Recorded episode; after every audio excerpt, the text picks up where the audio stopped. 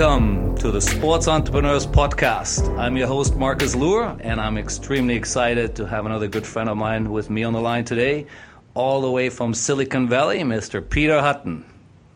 Thanks, Marcus. Great to be here. Uh, great to have you. It's uh, early morning here in Malaysia, but uh, in the afternoon for you. So let's have an interesting conversation. And, and I really would love to start off with just highlighting your I would call it colorful career. Um, and then we, we get into the, the nitty gritty here. Um, you started off in the in the broadcast world, um, but as a reporter, um, you know, as a in, in, as a commentator, and, and, seeing from your from your CV, uh, it was even during your you know high school, I guess, in, and college days. So uh, it was really uh, an early start, I guess, um, um, but it already showed your passion for the industry. Um, you then, after uh, having an illustrious career, I guess, behind in, in front of the radio uh, or in front of the microphone, you moved up very quickly. Um, you worked several years, almost 12 years, I think, was TWI, obviously the IMG production arm, um, and that took you all over the world. So I'm, I'm certain there are some interesting stories around that uh, and the things you've done there. Um, the first time we, I think, met and uh, and got in touch was when you were with Taj TV uh, as the head of programming there, and later on, of course, CEO in the year 2002. Um, we can talk a bit about WWE maybe later on. Um, then you keep kept falling up the stairs here. Um, you ended up with Fox International and ESPN Star Sports. Uh, in very senior role, including the managing director, uh, for a short period here in uh, in Singapore when uh, when they were re uh, I guess reorganizing the entire company. I became Fox Sports Asia. Um, from Singapore, you moved to London. Uh, a short period with an agency there, who we all know uh, shall remain nameless. and then uh, you had a couple of, you know, almost three or three to four years with Eurosports as the CEO, worldwide CEO there, based out of France. And now here we are uh, in with Facebook, director of sports partnerships in California. So you've literally worked all over the world, and, and therefore I'm sure that it will give you gives you a tremendous perspective. Uh, but you come and originally come from Leeds, so I'm sure we'll have a, an interesting connection to all that sort of side of it. So that's Peter Hutton. So welcome to the podcast, Peter. Thanks, Marcus. It was a long, a long journey to get here, but it's it's um, it's certainly been an interesting route, and I'm I'm very proud to say that I've never had a proper job. That I've always worked in sport. I love it. Yeah, no, you. Uh, I know. I mean, we know each other long enough, and we know the, the passion you have for it, and and uh, and the amazing things you've done. So, as we do in our podcast, we always kick it off with a bit of a nice story, and I, you know, you have so many stories, I'm sure. So, I'll leave it to you to just take that away. Uh, honestly, I, I, could tell you so many stories, and um, uh, the, the danger of being this old is I feel I tell the same stories all the time. But probably the best period of my life for stories was when I worked with Football Mundial, which was a an IMG soccer show, and we we set it off in 1993, um, and it ran for 20 odd years.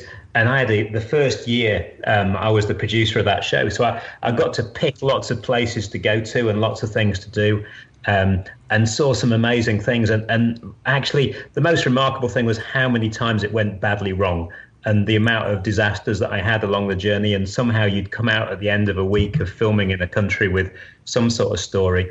Um, among the disasters that we had, uh, we went to Cameroon to film Roger Milla before the 94 World Cup. Okay, yeah. Arrived in there, you know, full of plans of a week of shooting things in Cameroon. We were arrested within the first hour of getting out of the airport for not having the right filming permit. Um, right. Spent a week under house arrest, which I had to say wasn't as bad as it sounds because we were living in a five star hotel in the, in the middle of Douala, but we weren't allowed out of the hotel. And then on the last day, when we thought everything had gone wrong, uh, they let us out. Uh, Roger Milla played his comeback game. We filmed his comeback game, oh. and uh, he, he met me just before the game, worked out that we'd come all the way from London to film him. And when he scored, he came and danced right in front of our camera so we get a great shot of him. And then invited us back to a party at his house in the centre of Douala, which went on till like four or five o'clock in the morning. Um, not a great amount filmed after midnight, I have to say, but it was a brilliant party. And, and a great example of how that show just took you to amazing places. You know, we filmed yeah, in absolutely. Palestinian refugee camps, we filmed at the Mandela election, went all over the world with, with football as the excuse. Um, and it was a great way of setting up uh, another sort of 30 years of traveling. Yeah, I mean, yeah, it, that is a great story, and I know you have probably plenty more from those days. Uh, and, and, I, you know, I know, I remember the show. It was a great show, and uh, and I can only imagine how it was behind the scenes there. But um, since we are, you know, a lot of times we have very young audience here, you know, uh, university students.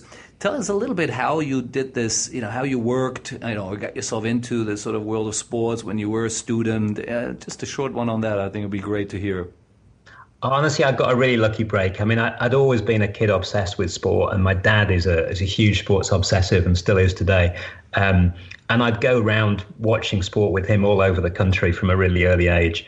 And when I was at school, our school was one of those places where they said, "We're going to organise two weeks' work experience for you when you're 16. Um, where would you like to go?"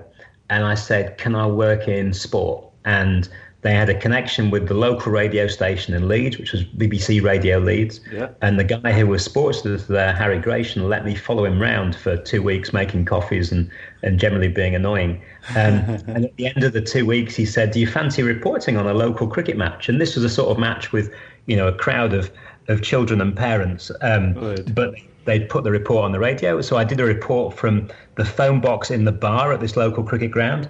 Um, awesome. And the next day he rang me up, said, "Look, if you fancy keeping going, you can keep doing it every weekend." So I kept going, and from 16 onwards, spent basically every Saturday and Sunday, and then more and more days during the week um, reporting on sport. Um, I switched to the local independent station for more money after about three, four months. I moved up from five pounds a game to fifteen pounds a game, but obviously it was worth the transfer. Um, and then just and never stopped uh, all the way through university. Spent my time at university sort of driving up and down the country, commentating on soccer and rugby league and cricket for all sort of stations all over the country, mm. um, and then went full time uh, just before my finals. Commuted back and forward for my finals, um, somehow snuck through, um, and then just kept going. Awesome. Yeah, and I think that's a, it's just such a great example of how it's it's so difficult to get into our industry in some sense, but also if you just be a bit creative and and find uh, find these entry points, then uh, you know see where, where it can go. Amazing, I love it, great stuff. So that that was just very nicely nice way to warm up our session here. Now I want to jump a little bit uh, ahead now in in your career uh, and talk a bit about your roles and you know some of the largest sports broadcasters in the world, uh, ESPN, you know Star Sports here in Asia, which became Fox Sports. Um, obviously, your time at Eurosport. Um, tell us a bit about uh, you know what it is what you saw already. You know this is obviously now over the last sort of let's say ten years period. You know what did you see happening? And you know when you were in uh, ESPN Star, of course there were challenges there. Uh, let's talk a bit about that. Uh, you know the, the, the traditional world still of broadcasting. Yeah, I think um, so. My, my sort of traditional broadcasting falls into two sections really, where I started off as a as a commentator and presenter at Sky and, and BSB, which was sort of forerunner of Sky in the UK. Mm-hmm. Um, and that was right when satellite TV started. I genuinely was there as one of the first employees before we went on air. Um, and it was a total disaster, you know, and within a year, we, we all got sacked. Um, and uh, we were told we were merging with uh, the other bit of there was BSB and there was Sky as rival companies, and our bit was BSB. Mm. Um, our bit failed. We all got sacked. Vic Wakeling, who was the news editor that had hired me as a presenter, was the only guy who kept his job and went across the Sky Sports in in London. Um, and we all got sacked. And then two weeks later, um, I went on holiday, came back, message from Vic, got hired again by Sky, and ended up working in the, the sort of incredible success story that was Sky Sports. Yeah. Um, so that was a nice bit of living through the sort of pains and struggles of, of pay TV right at the beginning. I think the struggles of pay TV now are very different, um, but the uh, and, and, and the, the bit that was great for me is that I was there for the launch of 10 Sports or Taj TV in 2002, where yeah. We had a sort of successful pay TV story, rose the growth of pay TV in, in India, yeah. um, and ended up building a really good business out of it. Then, you know, I ended up coming back and working for Fox and for Eurosport, which is part of the Discovery Group. And you're part of a world now where pay TV sort of clearly has got challenges in terms of continuing that inexorable growth and has to reinvent itself in a few ways. Mm. So different periods of the pay TV cycle Um, and now I think it's a really interesting period in that cycle where the inexorable growth is not inevitable. Yeah, I, and I totally agree. I mean, I think well, the pay TV time you were talking about, that's almost 30 years back. Here in Asia, pay TV really is a 20 year journey, um, and that has dramatically changed as well. Uh, I think I remember reading somewhere before uh, it took Sky, I think, more than 10 years to, to, to make any money, right? So it wasn't a sort of, you know, overnight success. It was a 10 year overnight success. Now, of course, it is, and, and everyone talks about it, but it, it took a lot of time, it took a lot of money, and I think now where we're in the world of OTT uh, and we're seeing again similar things happening, right? Uh, OTT platforms are not making money; they're going to be struggling for quite a while. Um, but is it is is it the future, and are we seeing something similar to what we saw in in, uh, in the pay TV world? What what's your read on that? Um, you know, when you compare yeah. those two platforms. It's a really interesting comparison. You know, you look at what we were at the start of Sky, and we worked out of a warehouse in Osterley that was seen as a very unglamorous place to be. Mm. Um, and you definitely had that sense of, you know, is this going to be around in six months' time? And, and now you go back to Osterley and it's these incredibly glamorous plush headquarters. Yeah. And I think you do get the same sense out of some of the OTT players in that the funding is there to start them up, but the funding isn't necessarily there to make them economically profitable at this point. So there are some gambles to be made. I think as career though, that means that you get opportunities, you know, and, and the great thing about being part of a startup is that you really learn the industry. You get a chance to sort of throw yourself into all sorts of um, possibilities in a way that a conventional developed industry as pay TV is now means that you have to take very small footsteps. So there's, there's definitely potential for people to get involved in OTT, make a difference, and, and create a career for themselves. Yeah, no, no, I totally agree. Now, uh, before we go into some other areas, uh, one thing I've always, this is a conversation I had many, many times, is that when you are a traditional broadcaster, let's say you Fox, you are uh, ESPN now, and everyone is starting their own OTT platform, which they have to.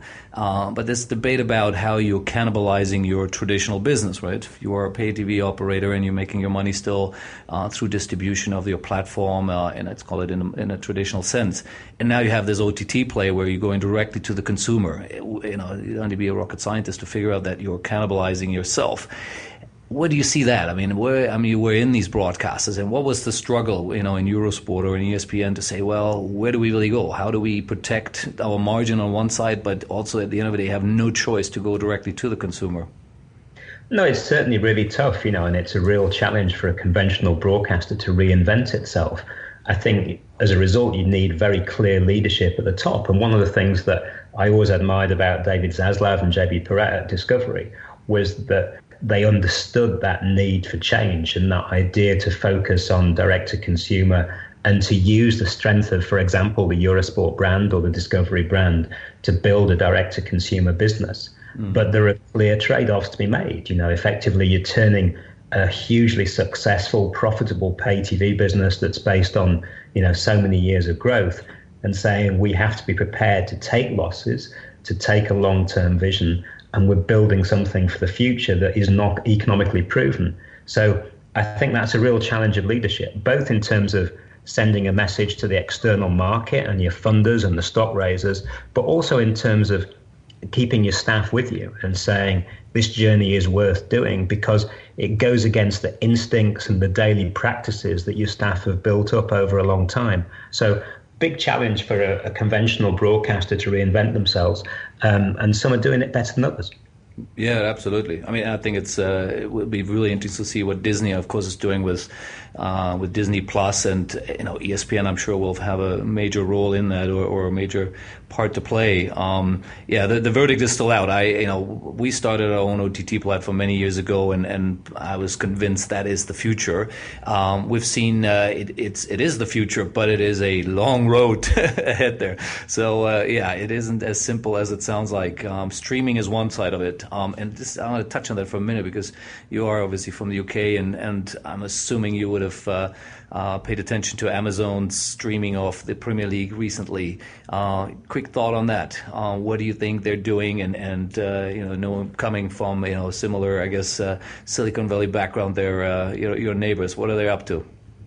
Oh, look, I actually sent a message to Alex Green at Amazon today saying what a great job he'd done because, you know, to do sports streaming, is something that really tests the nerves in that you've got so many elements on the chain that can go wrong. Yep. Um, you're not necessarily in control of all those elements. There are third parties involved in the process. And to get through your first sort of big week of live football and the attention that you get during that week is, is a big achievement and, uh, and quite a relief.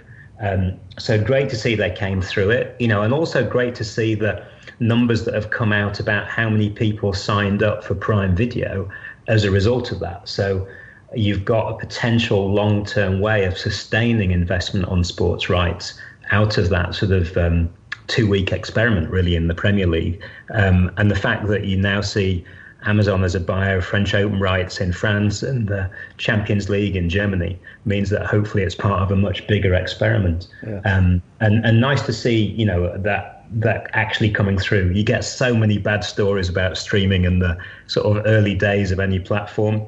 Um, to get through that first week is quite a challenge. I totally agree. I didn't see the numbers. What, what was the what did you what did you see in terms of what was their conversion or?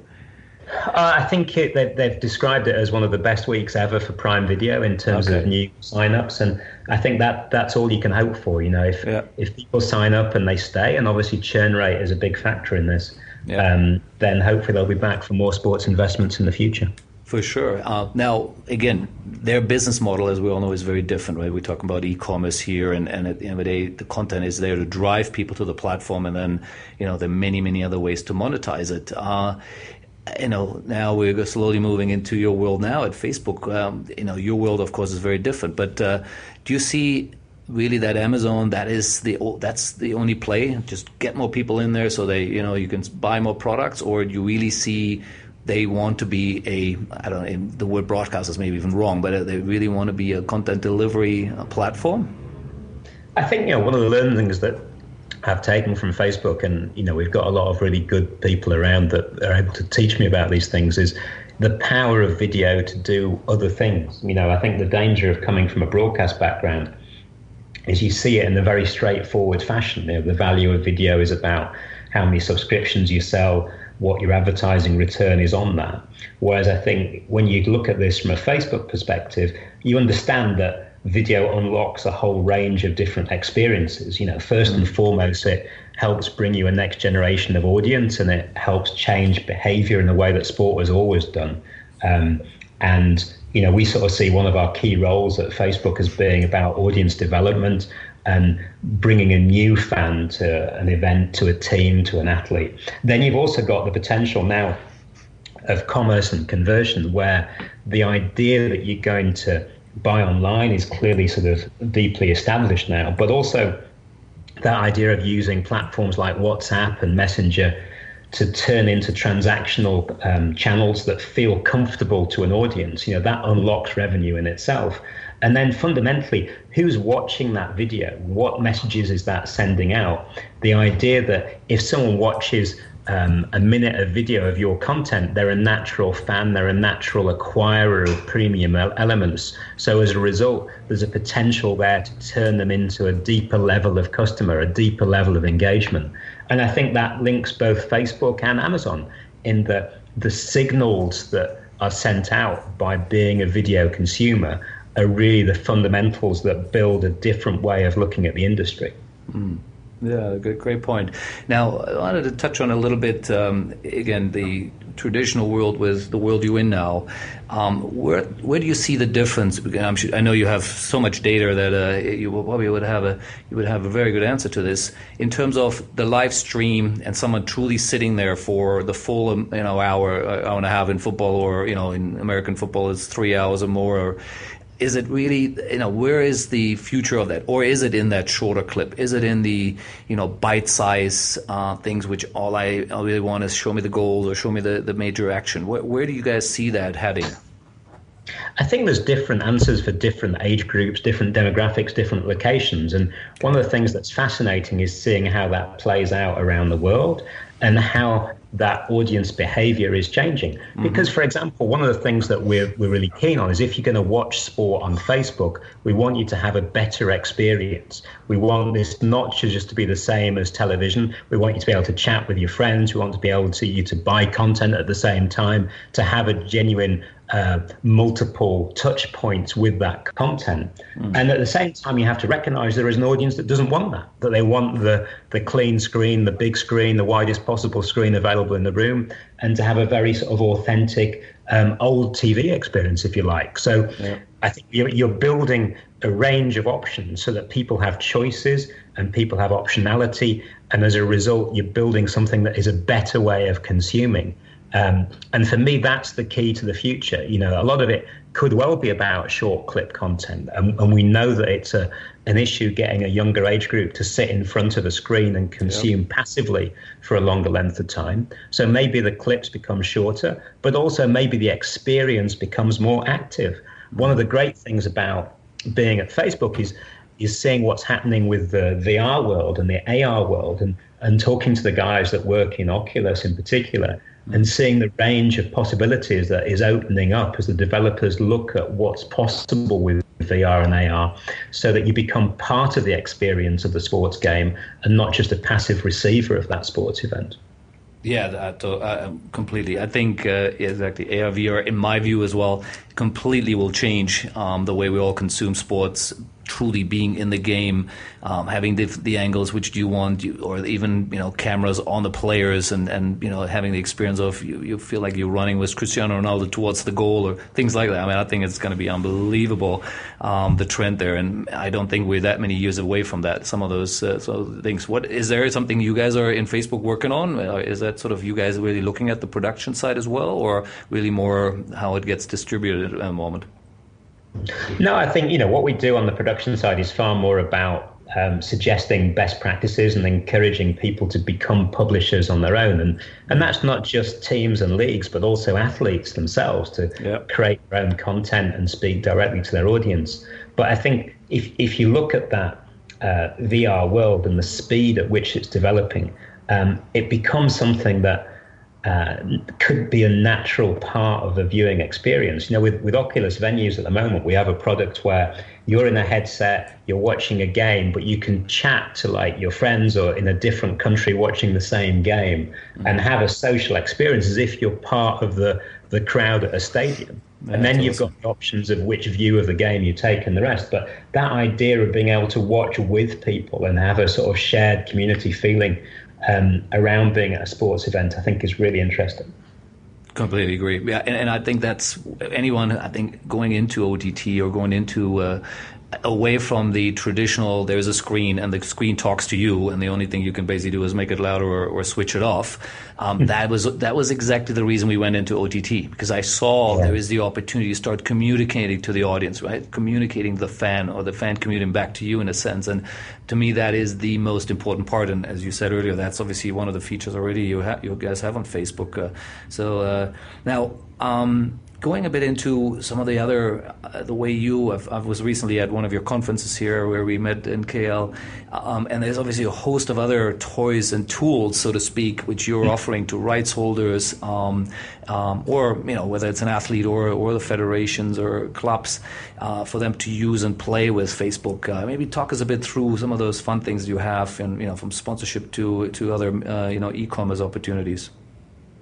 Yeah, I think um, you know we'll, we'll start with sponsorship, right? Because I think one of the, the bits that you've you've always led led the way in Asia on Marcus is is the idea of opening up different ways of monetizing content. Um, right, and I think yeah. if you if you look at Facebook and Instagram, that idea that you're able to target specific audiences, but also then potentially attach yourself to the to the IP of the sports world is a really logical fit. So, you know, we're doing work with people like Etihad and Manchester City about targeting audiences, and it's a logical continuation of, you know, how can a sports brand really unlock what's strong about that brand and make their sponsorship more effective and more dynamic and talking directly to an audience that the sponsor wants. Um, so, working with those branded content tools and seeing the measurement of the success of those branded content campaigns, you know, is a really interesting part of what we do. But I think, you know, one of the things that I really like about the job at Facebook, and, you know, it's, it's definitely a really different world to me, is that sense that you're there as a consultant to the sports industry. So you're saying, look, what are the problems that you are trying to solve? Is it a piracy problem? Is it a next mm. generation problem? Is it trying to make more money out of your sponsorship deals or make the sponsorship deals feel more effective? You know, those are the sort of challenges that sports brands bring to us. And then we can say, okay, if you look at Instagram, this could be part of your solution. If you look at WhatsApp, this could be part of your solution, and give a range of different options and sort of hold the hands a little bit of the sports industry as it goes into that journey. Um, I think our role, you know, and there's only 50 people work on sport in Facebook around the world, which is another big difference to my old world. But the, those 50 people are genuinely experts. And the idea is that we're permanently being educated on all the tools within the system. Mm. And then you bring them to the sort of premium sports brands and say, we think this will be working for you given your challenges. Um, and, and that's, you know, a nice and a fulfilling part of the job. Very different to the old world I came out of, but but at least you feel like you're you've got a positive legacy out of what your advice can be. Yeah.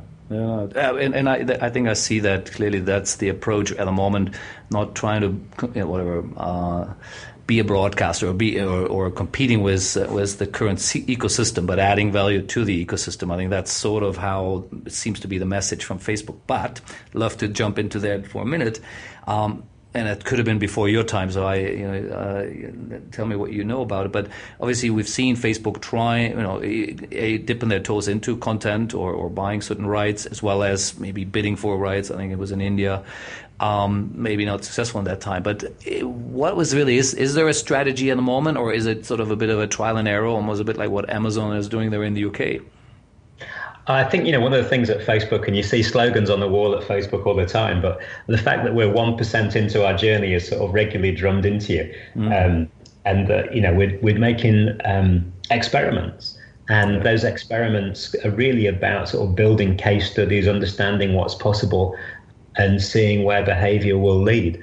Um, so yeah, absolutely, we've we've made some investments in sports content, but I think those investments have been about specific examples, and we learn from those examples all the time. You know, and you mentioned the clips and the highlights, and and that sort of seems a natural fit a lot with what how people use Facebook. You get people coming back to Facebook, you know, 18 times a day as an average number, um, and therefore getting up to date clips and catching up with what sort of um, relevant to their life um, is a really good fit with sports content. So, you know, you, you look at those things, you look at the right length, you look at um, how that potentially can monetize for a sports organization um, and learn from the experience, you know, and, and that's a fascinating journey to be on.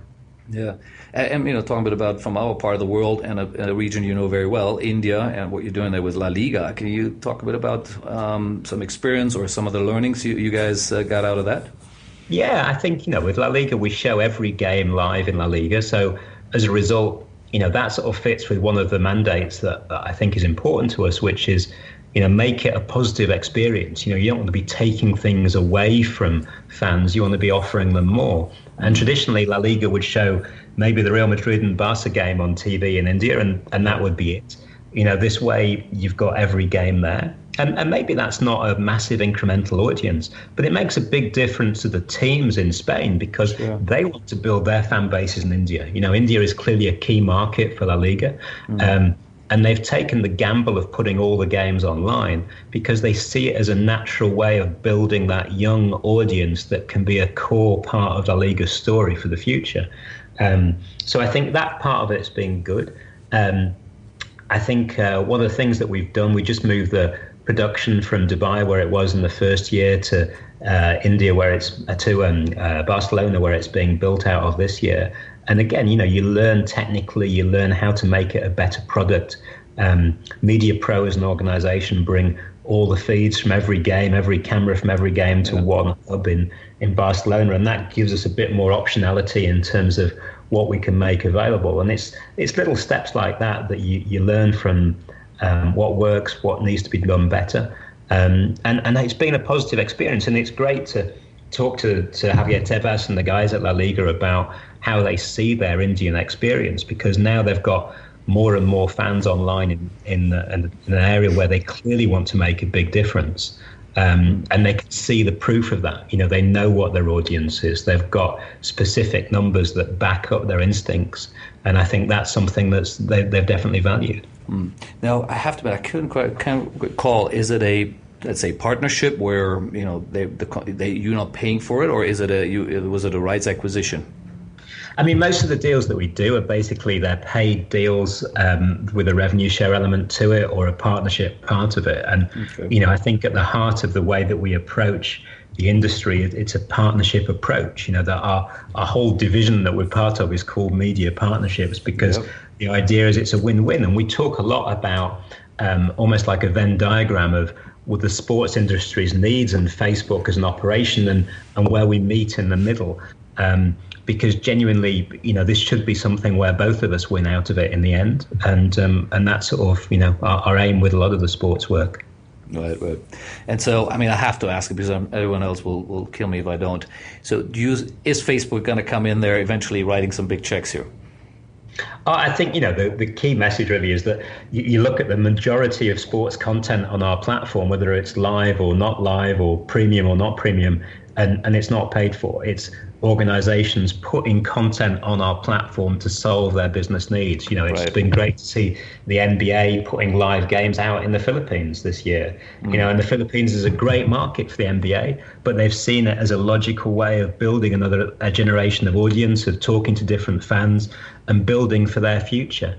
Um, so I think, you know, our our place is um, in a place where we're really trying to improve the industry's position to try and help them build a future. You look at something like the UFC in Germany, where you know UFC couldn't go out on German broadcasters because of local broadcast law. They help build a fan base by putting games out in Germany, um, and as a result, you know you, you've now got the UFC much more popular in that territory. So I think we're far more in an area where we're trying to provide solutions. You know, and uh, and hopefully we get some good stories out of it and we can build on that. You know, one of the bits about the job that I like is that you go around the world and you you're permanently telling stories, but you're telling stories about this has worked for an NBA team in the states and this has worked for ONE Championship in Singapore. And, and you're sharing that knowledge, you're encouraging best practices and, and letting people build their businesses on the basis of that knowledge.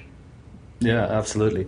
And it, uh, and again, sticking a bit to the commerce side of it, um, I remember there was some story about um, you know how you're driving traffic. I think there was a story about the LA Clippers uh, and how they capitalized um, some of the new signings and, and then selling jerseys. So there is money to be made, which I think that's where I'm. You know, you know, I'm the commerce uh, always in the as you said earlier, trying to figure out how to how they generate new revenue streams for sports. So where do you see at the moment where you know Facebook is not writing a check saying here is you know millions of dollars for your content, but where do you really see where where Facebook is adding that value, not just from a eyeballs. For sure, you obviously have a huge audience globally, but from a true monetary point of view, where's the hook here?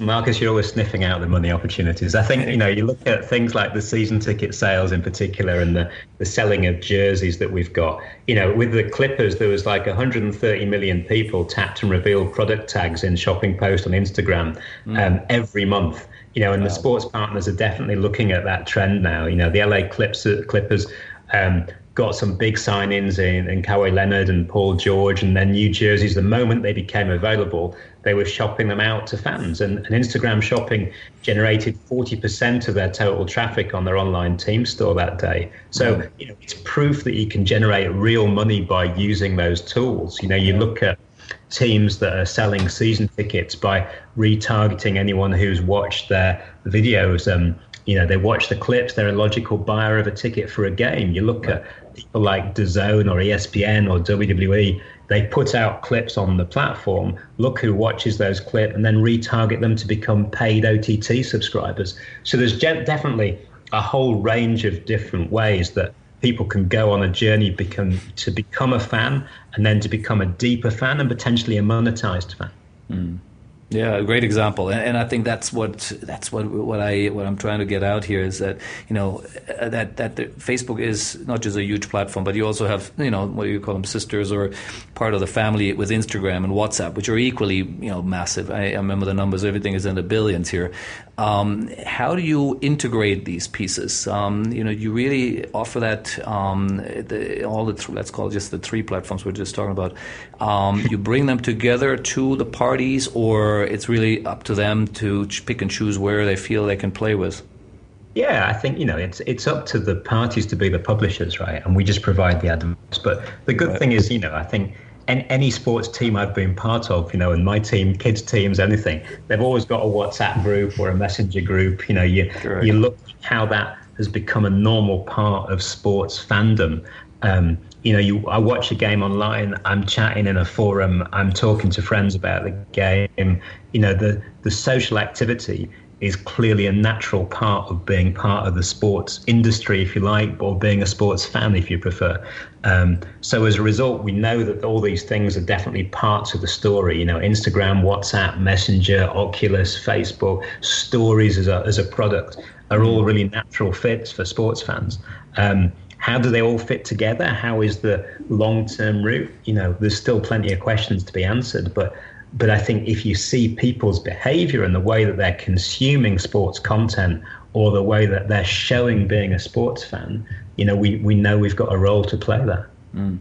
Do you see uh, WhatsApp becoming even more active in it? I mean, you, you, I'm sure you're familiar with WeChat and, and Line, which have slightly different route um, yeah, um, and obviously come from a different part of the world. Do you see WhatsApp going a bit into that similar direction? Oh yeah, I think you know what WhatsApp is an amazing product. You know the numbers involved in it are just staggering. You know, and um, yeah, you saw me as I did my roadshow. You know, I go around the world sort of um, talking about where WhatsApp is and Facebook is and Instagram is, and and I always start with like numbers of people on the platform and daily active users and things like that. Yeah. And the remarkable thing is, you know, you go from week to week and month to month, and those numbers are, are changing and increasing, sure. and and you know, WhatsApp is just so much part of my daily life and my family's daily life and fans of Derby County's daily life with me, um, that you know it's part of the story, you know, and it's just a question of saying, look, how's the fit going to come?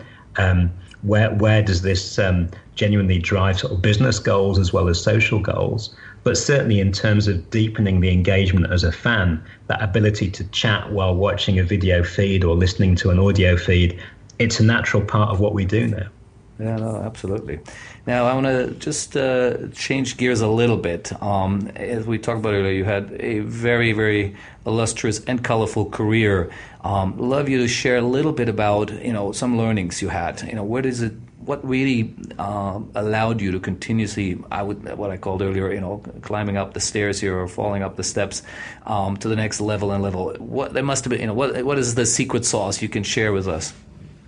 I think being born lucky is probably the key thing, but but you do make your own luck a little bit in terms Absolutely. of particularly look, looking for the people that you work for, you know, and and how much you can learn from them. And and I've been really lucky the sort of quality of mentors and and people that I've worked with. I mean, you you knew me in a period when I was working with Chris McDonald at, at yeah. Ten Sports, and Chris's sort of drive and focus on making that business a success yeah. was something that was awesome to watch close up you know, you look at people like Bill Sinrich, I worked with at IMG, that, you know, yeah. genuinely a big difference in changing the business, um, down to the people that showed faith in me in local radio, you know, and I think looking at organizations, looking at opportunities where you think, I can learn from them, I can mm. learn from the people that I'll be working with, you know, is, is a really important part of any career step. You know, Dan Reed brought me into to Facebook.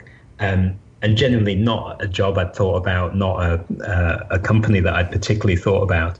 And then you met Dan and he told you the story, and you see how impressive he is in terms of dealing with people above him, below him, around him, and you think this is a guy that I'd like to work with, you know. And, and I think really important that you you look at the quality of people that you're going to be working with, and therefore the opportunity that you have to learn.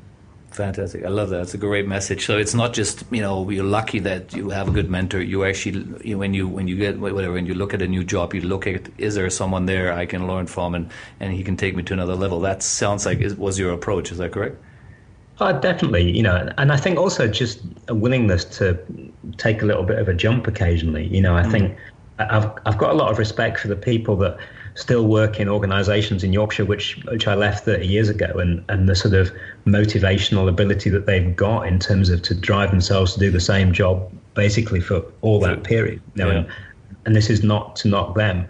I just know that I'm different, right? And, and I've got a, a, shorter attention span and a and a sort of um, uh, a desire to keep moving. Um, and as a result, you know, I, have taken a few gambles, and, and, most of them have worked out. Um, so uh, you you've got to be willing. Yeah, no, that, that's uh... occasionally, but I think you know.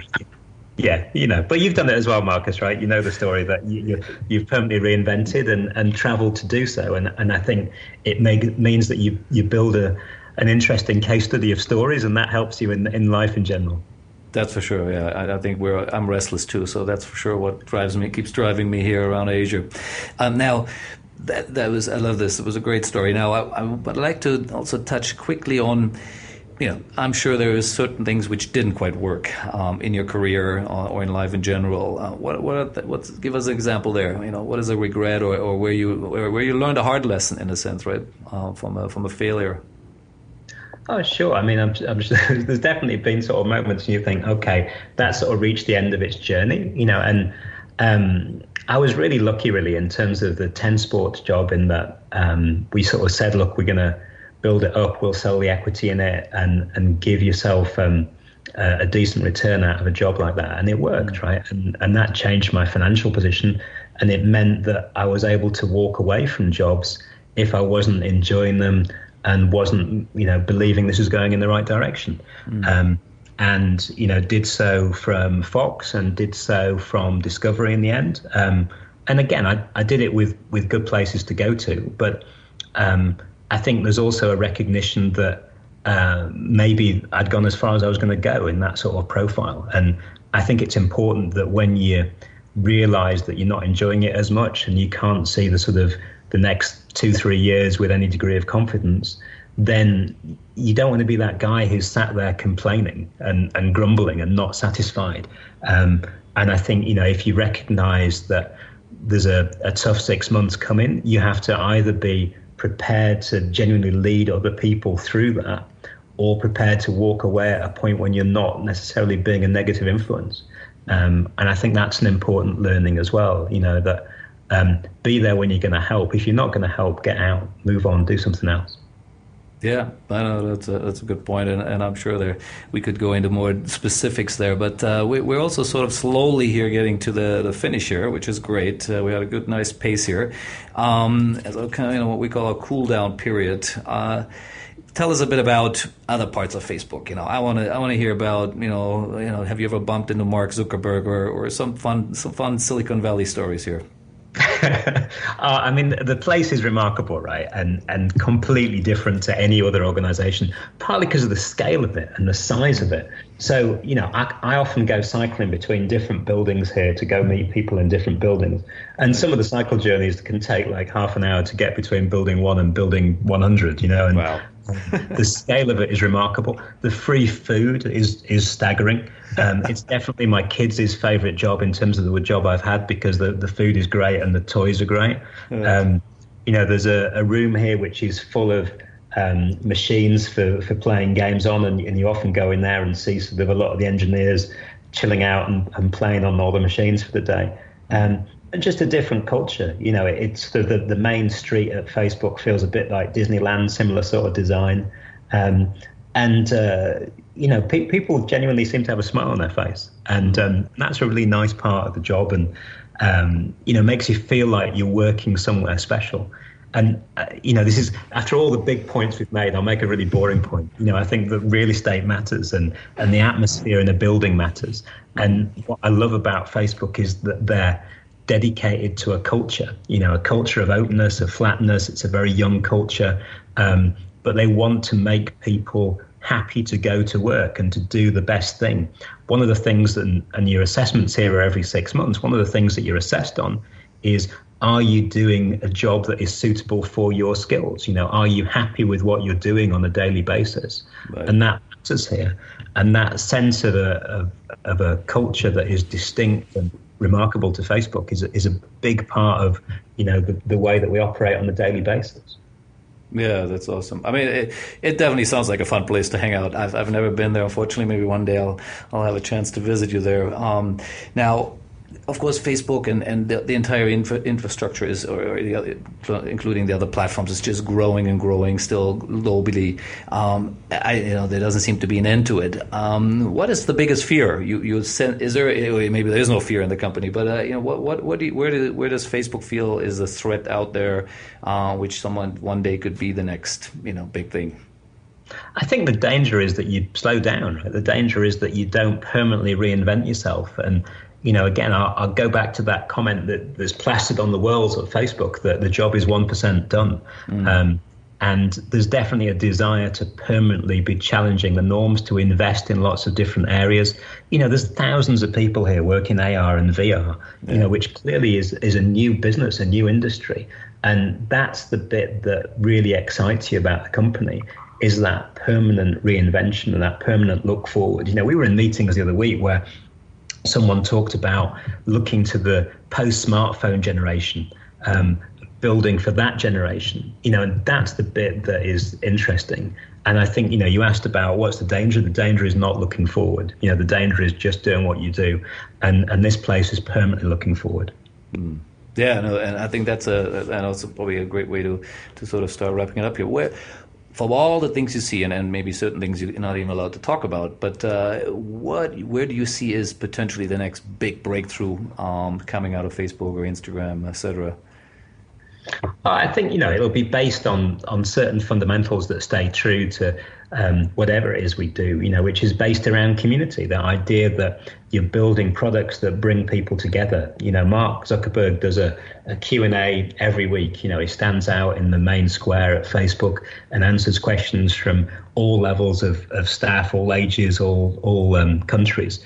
Um, and he goes back to mission statement all the time and mission statement is building things that connect people um, and that's really core to what facebook in all its different shapes and forms you know from instagram to whatsapp to messenger to oculus is all about is building tools that connect people so I think if you think about the future in terms of doing things together, actively participating in content, you know, that's what we're going to be about for the future. Um, and that's what it's fun to build. Yeah, uh, uh, definitely, and I, and I think the yeah the, the, the mission of building things to connect people that is that's what sports is in the first place, right? And I think that's why it's so powerful um, to leverage the platforms you're working with, and then bringing something which is already doing it naturally, right? That's what sports is all about. So it's the ultimate fit, and must be the ultimate playground for you, of course, to play in there as well. Um, so. Peter, thank you very much for this for this uh, for the talk. I really enjoyed it. Learned a lot of things. Um, it's always fun talking to you, buddy. And uh, you know, hopefully, we can do it again uh, on some more topics here. Marcus, you know that we'll end up working together on multiple things and talking on multiple things. It's just part of the process, and hopefully, see you soon. Definitely. Have a great day there in California. Cheers. Okay. Cheers. Bye. Thanks.